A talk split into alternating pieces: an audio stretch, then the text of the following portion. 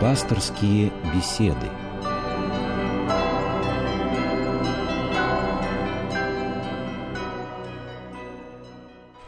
Добрый вечер, дорогие друзья. У микрофона Людмила Борзяк. Пасторские беседы, выпуск третий.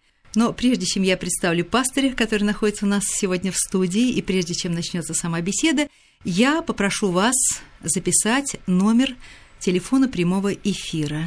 Итак, приготовьте, пожалуйста, ручки и записывайте.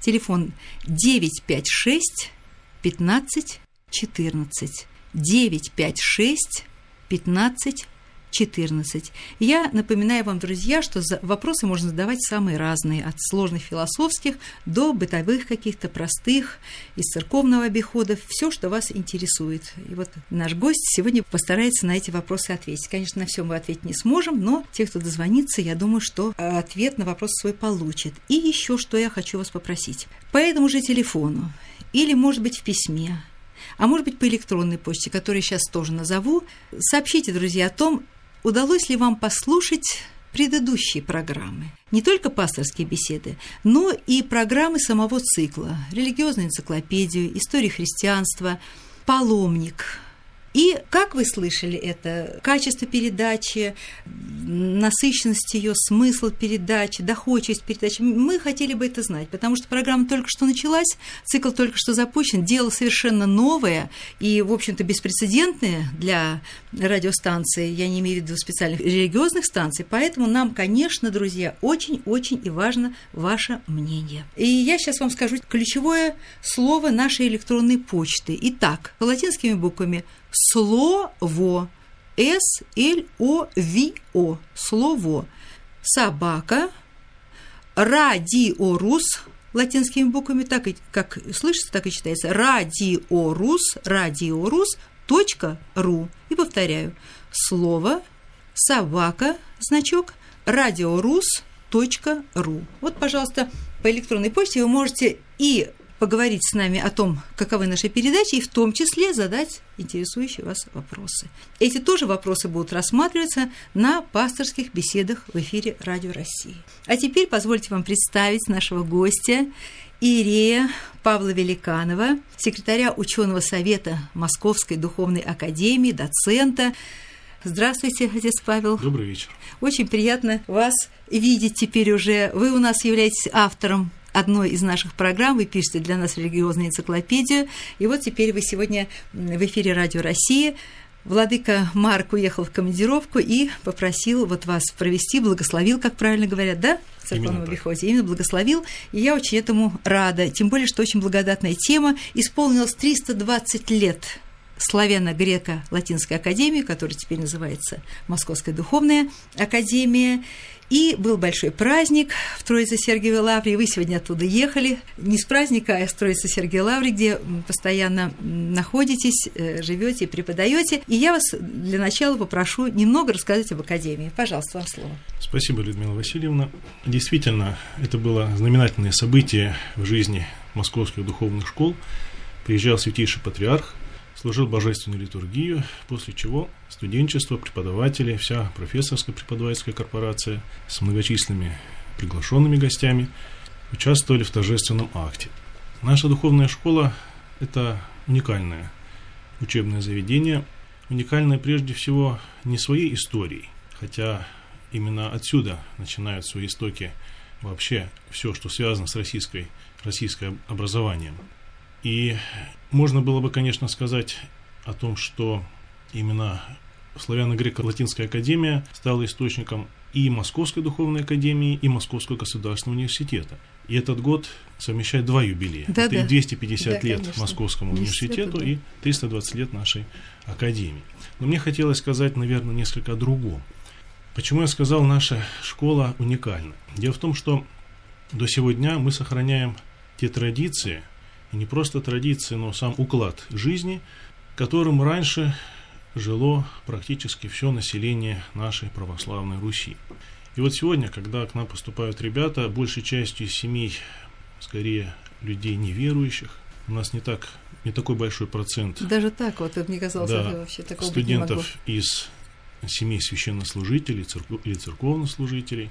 И вот когда приходит молодой человек, в общем-то, из мира светский, он погружается в ту среду, которой, пожалуй, нигде сегодня больше не найдет.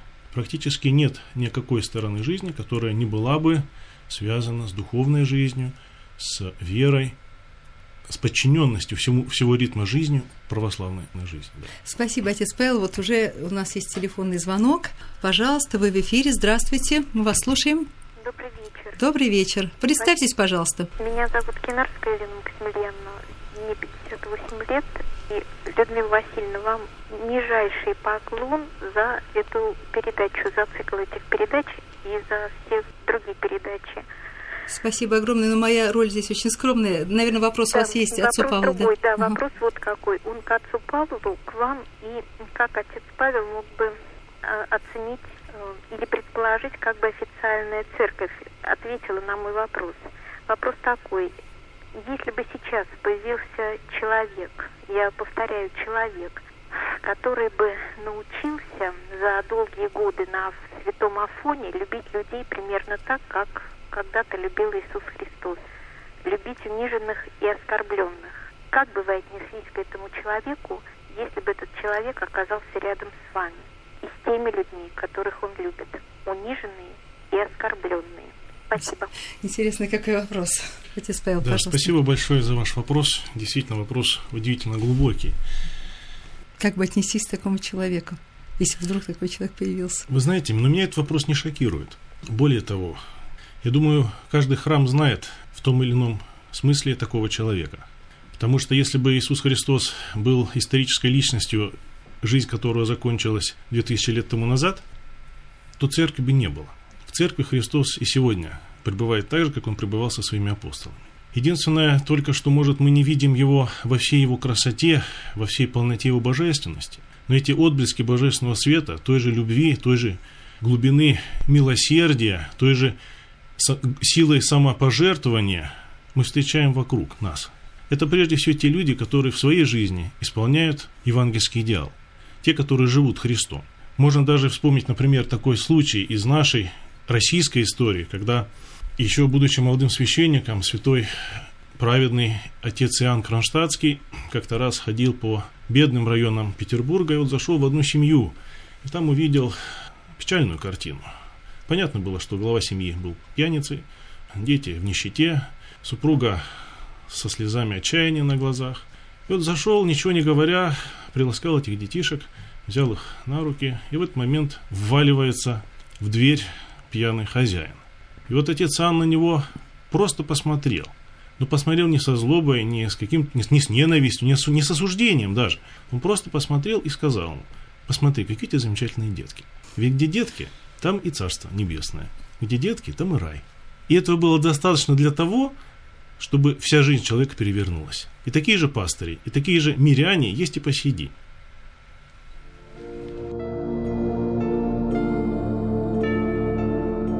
Пасторские беседы.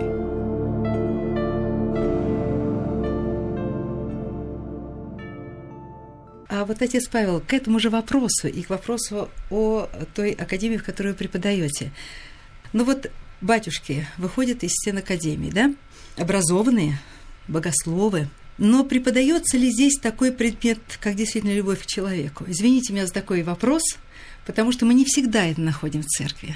Мы не всегда это видим. Потому что все батюшки, как бы они ни были образованы и как бы ни следовали какому-то определенному пути, очень точно означенному Господом, они все разные, это все-таки живые люди, правда? И я понимаю прекрасно людей, которые вот задают эти вопросы, хотя наша собеседница, которая только что была, это человек, видимо, очень глубокий и уже нашедший свое место. Но вот даже для меня, вот сегодня даже, я вот то, что я была в церкви, и как раз сегодня о милосердии в Евангелии говорилось, вот точно, прям точно все попадает, да, одно к другому. Скажите, пожалуйста, вот есть ли такая какая-то этическая сторона преподавания?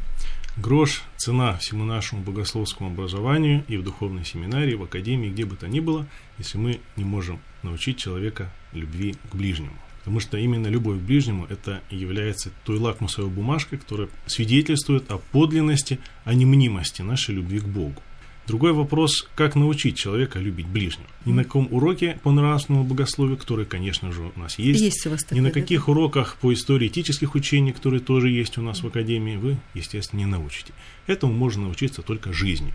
И вот когда человек оказывается в одних условиях с другими, причем условиях достаточно жестких, условия жизни семинариста – это достаточно спартанские условия. И когда на одной скамейке учащихся сидит рядом и недавний выпускник философского факультета, и кандидат наук, и вчерашний школьник, то ой, как надо много потрудиться, чтобы не просто научиться уважать другого, но его и любить.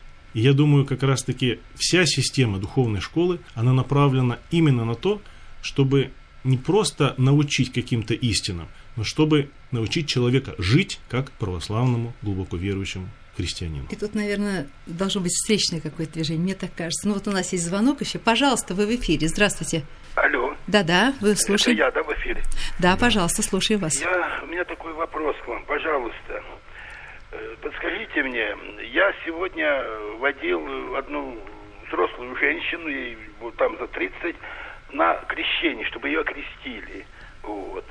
Прежде чем э, окрестить ее, там надо было формальности сделать, там записи сделать, оплатить там за крестик и прочее, все там, все это естественно. Вот.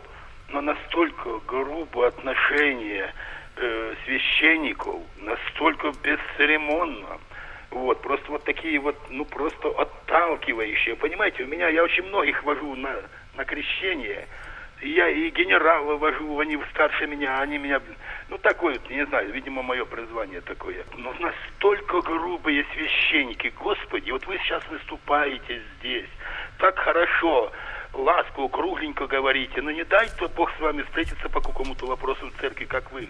Ну, Какие вы грубые, не все, Спасибо вам большое за вопрос, и, наверное, он имеет основание, этот вопрос. Пожалуйста, отец Павел, да. Да, замечательный вопрос. Что я вам могу сказать? Если среди 12 апостолов, учеников Христовых был один Иуда, то, естественно, этот Иуда может нам встретиться где угодно. Другое дело, если мы слишком часто видим в окружающих нас этих Иуд, возникает вопрос, э, как бы не слишком ли у меня заостренный взгляд по отношению к другим людям. Это во-первых. А во-вторых, священники падают не с неба, они рождаются нашим же народом. Живые люди, конечно, да. Естественно, те проблемы, те беды, которые есть в нашей сегодняшней обстановке среди наших людей, они могут встречаться и среди духовенства. Так что нечего, нечего здесь удивляться. Конечно, это печально, это грустно. Такие случаи нельзя оставлять без внимания. Их надо доводить до сведения духовного руководства. Но я бы не стал на этом заострять особое внимание. Если именно это является главным препятствием на пути ко Христу, то надо им пренебречь. Вы все-таки приходите в храм не к священнику, а к Богу. И скажите, пожалуйста, отец Павел, а тут вот э, может быть миграция, то есть из одного храма в другой? Вот если здесь вот трудно, и если здесь э, тебе неуютно, некомфортно, бывает такая вещь, что ты вот ну никак не можешь туда вписаться, э, нужно ли менять храм?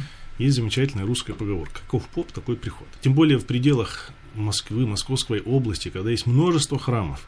Я уверен, любой человек, который действительно ищет Христа, он найдет тот храм, в котором будет себя чувствовать прекрасно.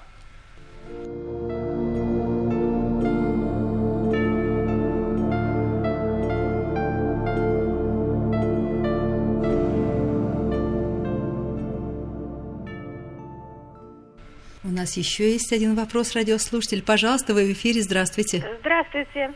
Здравствуйте. Добрый вечер. Э, Москвичка Алевтина Николаевна. Очень приятно. У меня вопрос к отцу Павлу. Я, вот у меня есть любимые храмы, но подскажите, пожалуйста, вы, вот куда пойти, в какой монастырь, в какой храм, чтобы вот э, попасть на такого пастыря, который бы на тебя посмотрел и взглядом и словом переменил твою жизнь к лучшему, вот как вы сказали. Пожалуйста, вот на ваш взгляд, куда можно пойти? Спасибо за вопрос. Я думаю, прежде всего, надо и этот вопрос уверить Богу.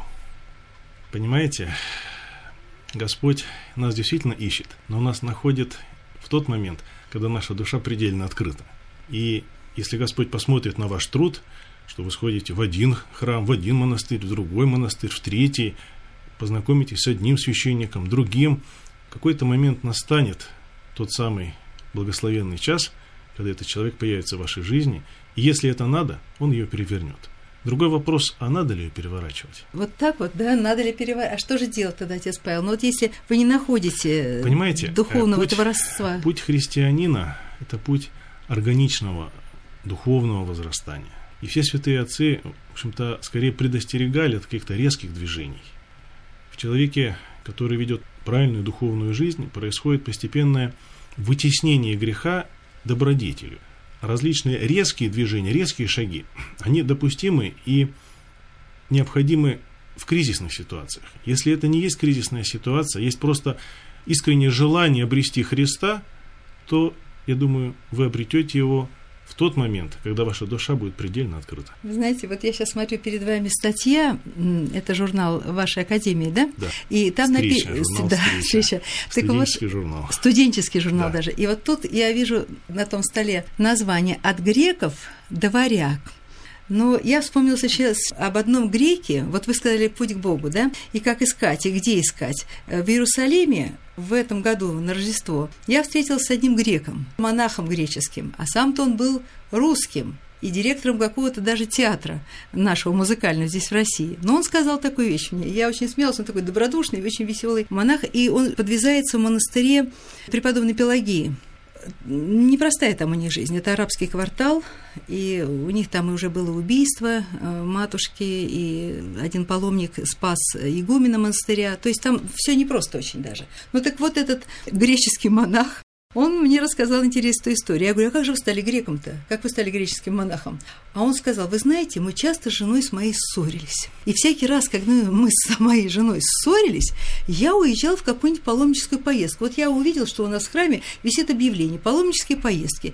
И я так вот а поссорились, я вот куда-то поехал недалеко. Один раз съездил, второй раз съездил, потом в далекую поездку. Короче говоря, он дошел до Иерусалима, да там и остался. Вот видите, путь Богу, это просто к слову. Я сказала, однако у нас есть звонок. Пожалуйста, вы в эфире. Алло. Да-да, здравствуйте. Добрый вечер. Добрый Я вечер. из семьи всегда веровавших, и кто остался верующий, сама верующая. Храни вас Бог, и тоже присоединяюсь к поклону той радиослушательницы, которая поклонилась Людмилочке за все ваши передачи. Спасибо, искусствоведческие, религиозные и прочее. Все на высоком моральном, духовном уровне. Храни вас Бог и благослови Господь вам и эту передачу. Спасибо, Но вопрос у меня как раз очень бытовой. Вот э, целая коробка собралась святых, освященных. Вербочка, березка и, э, к сожалению, испортившихся, конечно, святых яичек.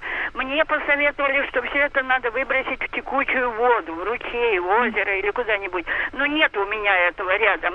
И э, как быть с ними? А освященное выбрасывать жалко? И какой существует порядок в отношении вот этих всех предметов? Очень важный вопрос. Спасибо вам огромное. Да, он часто возникает? Я думаю, в условиях Москвы самый простой и самый быстрый способ отнести эти предметы, которые остаются все-таки святыми, святынями и требуют соответствующего отношения, отнести в храм и попросить какого-нибудь из служащих храма, например, пономаря, убрать их в непопираемое место, которое есть, обязательно есть в каждом храме. Да, у нас тоже стоит... И сухой колодец, колодец да, куда или контейнер. все вот подобные вещи убираются. Да, это самое лучшее, потому что действительно даже где-то я читала, что грешно иметь образ, который стерся, пусть даже это благословленная икона, это, то есть это благословение родительское, что если он стерся уже до основания, то это уже, как говорится, не образ. Звонок у нас еще есть, да? Пожалуйста, вы в эфире. Здравствуйте. Алло. Здравствуйте.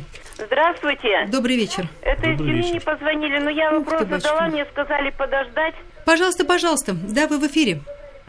Из Тюмени позвонили. Да, да, да, да, Еще мы вас слушаем. Здравствуйте. Здравствуйте. Вот, вот мой муж говорит, что причащаться нужно только натощак, независимо от возраста. Ну как грудному ребенку или ребенку до 6 лет объяснить, что он до 12 часов дня должен не есть и не пить? Пожалуйста, если можно, ответьте на этот вопрос.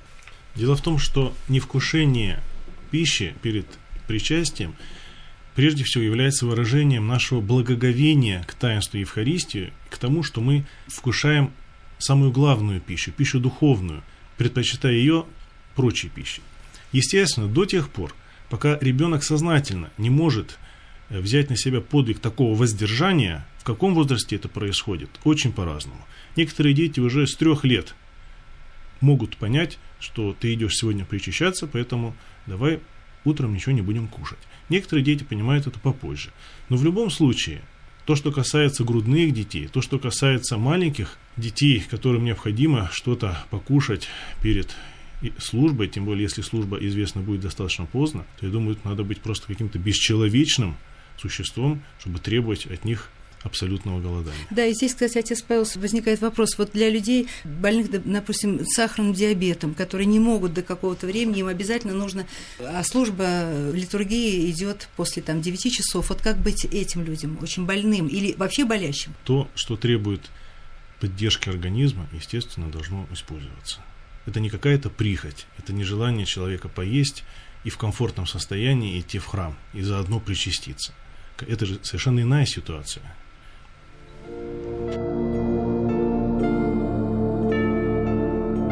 Пасторские беседы.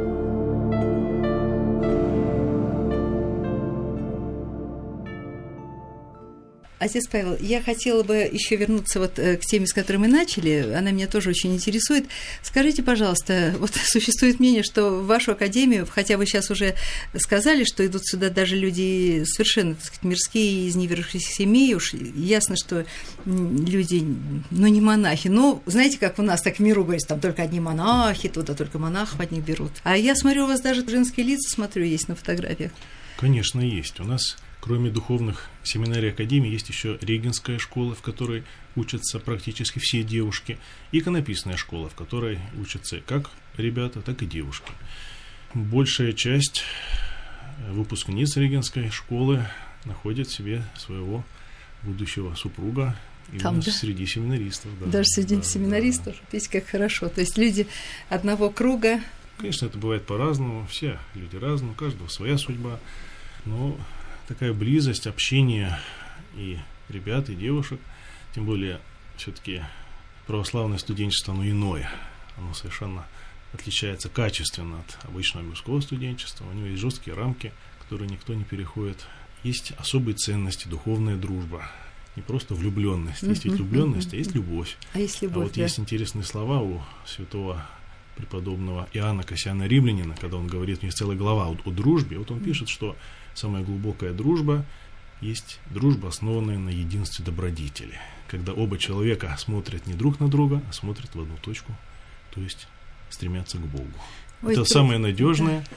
и самое устойчивое. Но дорога Именно это поэтому-то и говорят, последняя у папа жена. Последняя, да. Но дорога единственная, в том смысле, что единственная. Да, да. Другой быть не может. Хотя дорога это довольно сложная. Пожалуйста, у нас еще есть звонок. В эфире. Здравствуйте. Добрый вечер. Добрый вечер. Добрый вечер. Раба Божия Нина. Очень приятно. Отец Павел, Бог э, для меня абсолютная истина, абсолютная красота, абсолютная любовь. И как это сочетать с православным призывом страха Божьего? Страх. Вот меня это вот как-то, вы знаете, даже и пугает. Но причем любовь к Богу. И по какой линии идти-то? Возрастать в любви, вот тянуться к этой красоте, к абсолюту? Или скукожиться, бояться и вот так запереться, и озираться и бояться всю жизнь. Подскажите, пожалуйста, и простите. Спасибо вас, Господи, за замечательный, замечательный вопрос. вопрос. тоже, да. У апостола есть такие слова. Совершенная любовь побеждает страх. И он скорее говорит о страхе нашем земном, нашем таком близком к животному страху. А тот страх Божий, о котором вы говорите, его можно сравнить со страхом матери уронить своего ребенка, принести ребенку какую-то неприятность, как-то его обидеть. Это и есть тот самый страх Божий, когда человек ходит и в сердце носит любовь к Богу, которая все больше и больше его захватывает, которая не просто как бы концентрируется в нем самом, а уже начинает переходить и на других людей, на, на всех окружающих, не только даже на людей, на природу. Мы знаем, что святые люди, они обладали удивительной силой любви, которая распространялась даже на животный мир. Преподобному Сергию, преподобному Серафиму, многим другим святым приходили Герасиму. те животные, да, такие животные, от которых, от которых любой человек убежит в ужасе. Так вот эти животные приходили к ним и питались у них из рук. Так вот, страх, страх Божий потерять это этот живой контакт, это непрекращающееся живое общение с Богом. Вот это и есть страх Божий. Это не есть страх-ужас. Это страх к Богу. а не страх от Бога, не страх желание скрыться, убежать от этого страшного гневного Бога. Нет, конечно же. Мы не верим в такого Бога. Мы не верим в Бога Мстителя.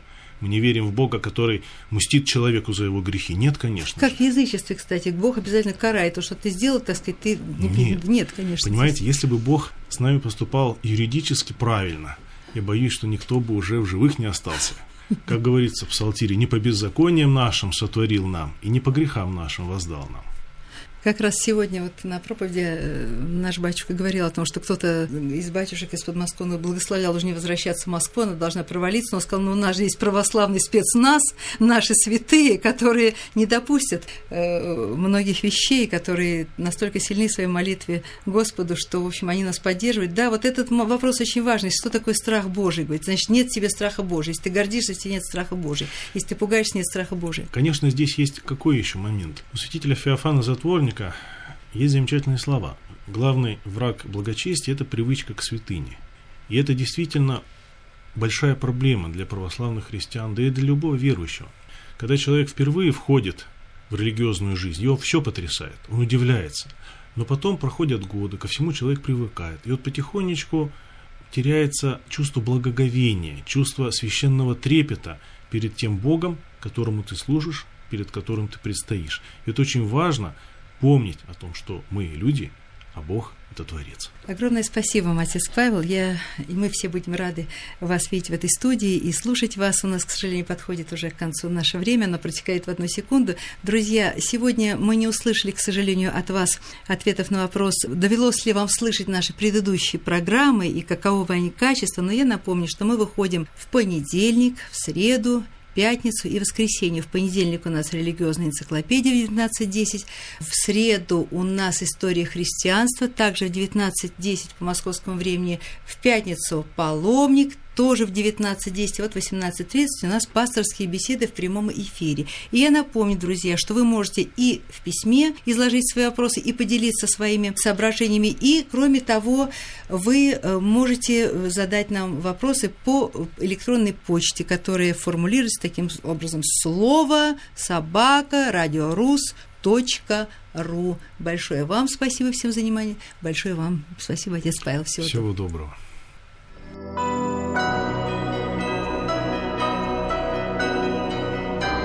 Вы слушали программу «Пасторские беседы» из цикла «Мир, человек, слово».